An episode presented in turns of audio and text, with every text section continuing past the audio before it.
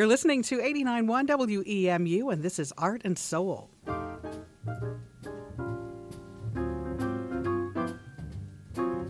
This is Lisa Berry, and this week Art and Soul is about the performing arts in our area. So I'm joined, as usual, by local writer, blogger from a2artsaddict.com, Jen McKee. Hi, Jen. Hi.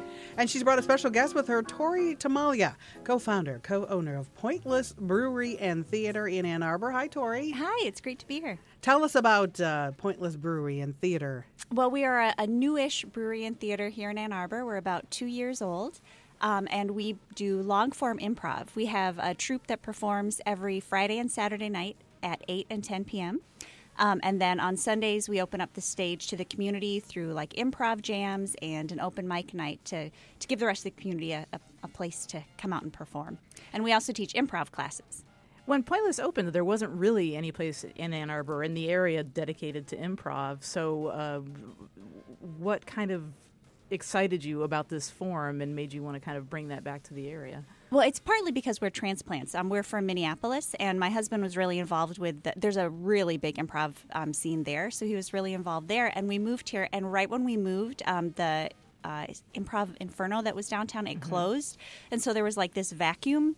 Um, and so we'd had this idea percolating for a long time to do an, an, improv theater and brewery. It was always in the back of our minds, and then we got busy with children and stuff, but it, it kept percolating then.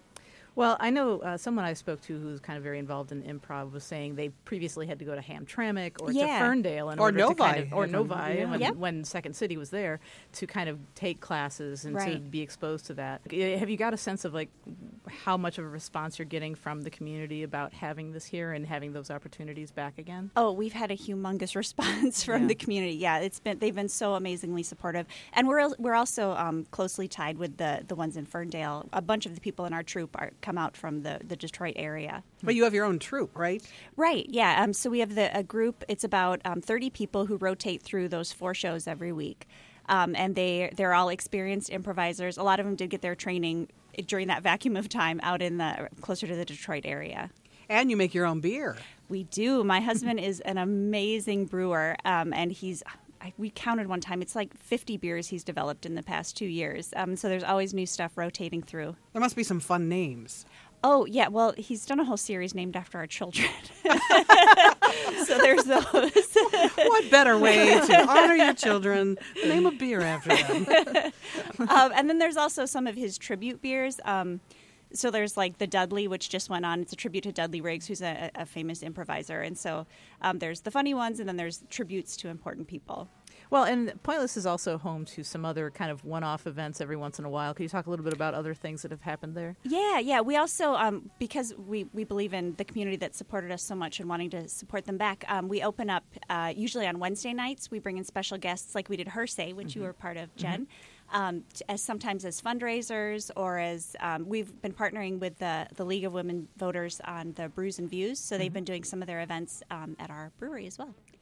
And the name Pointless Brewery, there's a story behind that, and uh, there's a story behind Tori. Tell us a little bit about that. Yeah, so as, as I was saying, that idea had been percolating with my husband and I for years um, to open a, a, brewery and theater. And then um, almost five years ago now, I was diagnosed with metastatic lung cancer and given a, a really, really wretched prognosis. Uh, you know, we were dealing with chemotherapy and all that sort of stuff. And on one particularly awful day, I was I turned to him and I was saying, you know, I don't even know why I'm bothering. We both know how this is going to end. Um, so it just everything just feels pointless. Why am I even doing this? And he turned to me and he said, "But you know, maybe everything in life we do is pointless. So let's just open a pointless brewery and theater and make our pointless dreams come true."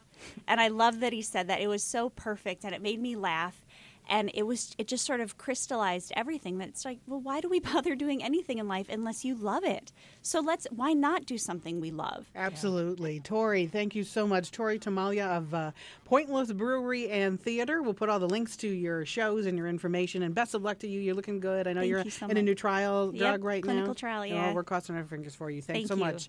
And uh, jen ah, How do we follow that? So let's talk about all the fun things happening in town. What's up coming up? Uh, well, in terms of theater, Kickshaw Theater is in the middle of a run of a play called Or, which is about a 17th century female playwright named Aphra Behn. Uh, I haven't gotten to see it yet. I'm, I'm on the schedule to see it soon, but uh, that sounds like fun. Flint is still happening at the Purple Rose Theater and continues its run. you saw that, yeah, right? a new play by Jeff Daniels.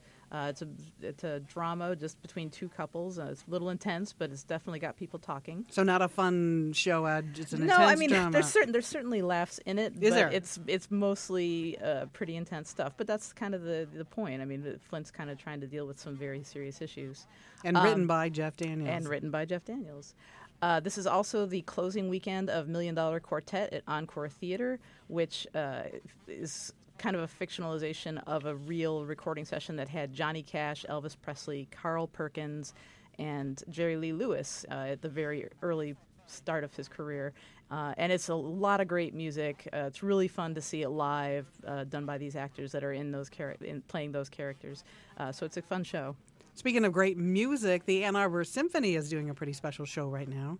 They are. They have the Harry Potter uh, music on display for two concerts one on Saturday, March 3rd, and one on Sunday, March 4th. Uh, so you have two opportunities. The show usually sells really, really well, so I highly recommend getting tickets as soon as you can. Uh, a lot of families come out, and some of them come in costume, and it's a really fun event. Yeah, so that's uh, that's coming up in March. And then the Ark has some interesting things happening.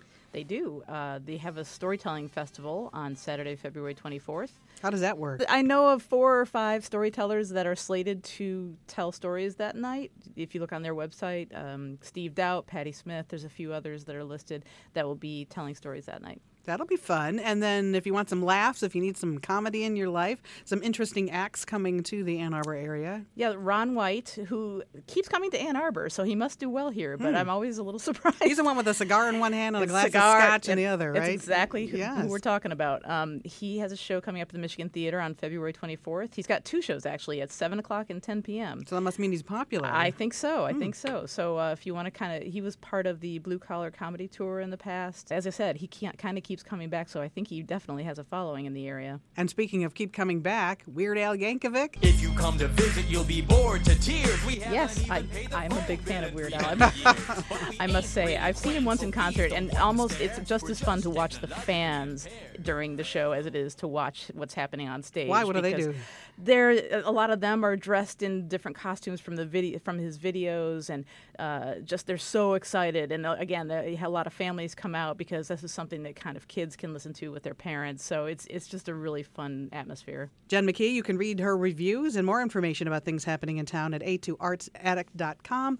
Tori Tomalia from the Pointless Brewery and Theater, thanks so much for joining us on Thank you. 89.1 WEMU's Art and Soul.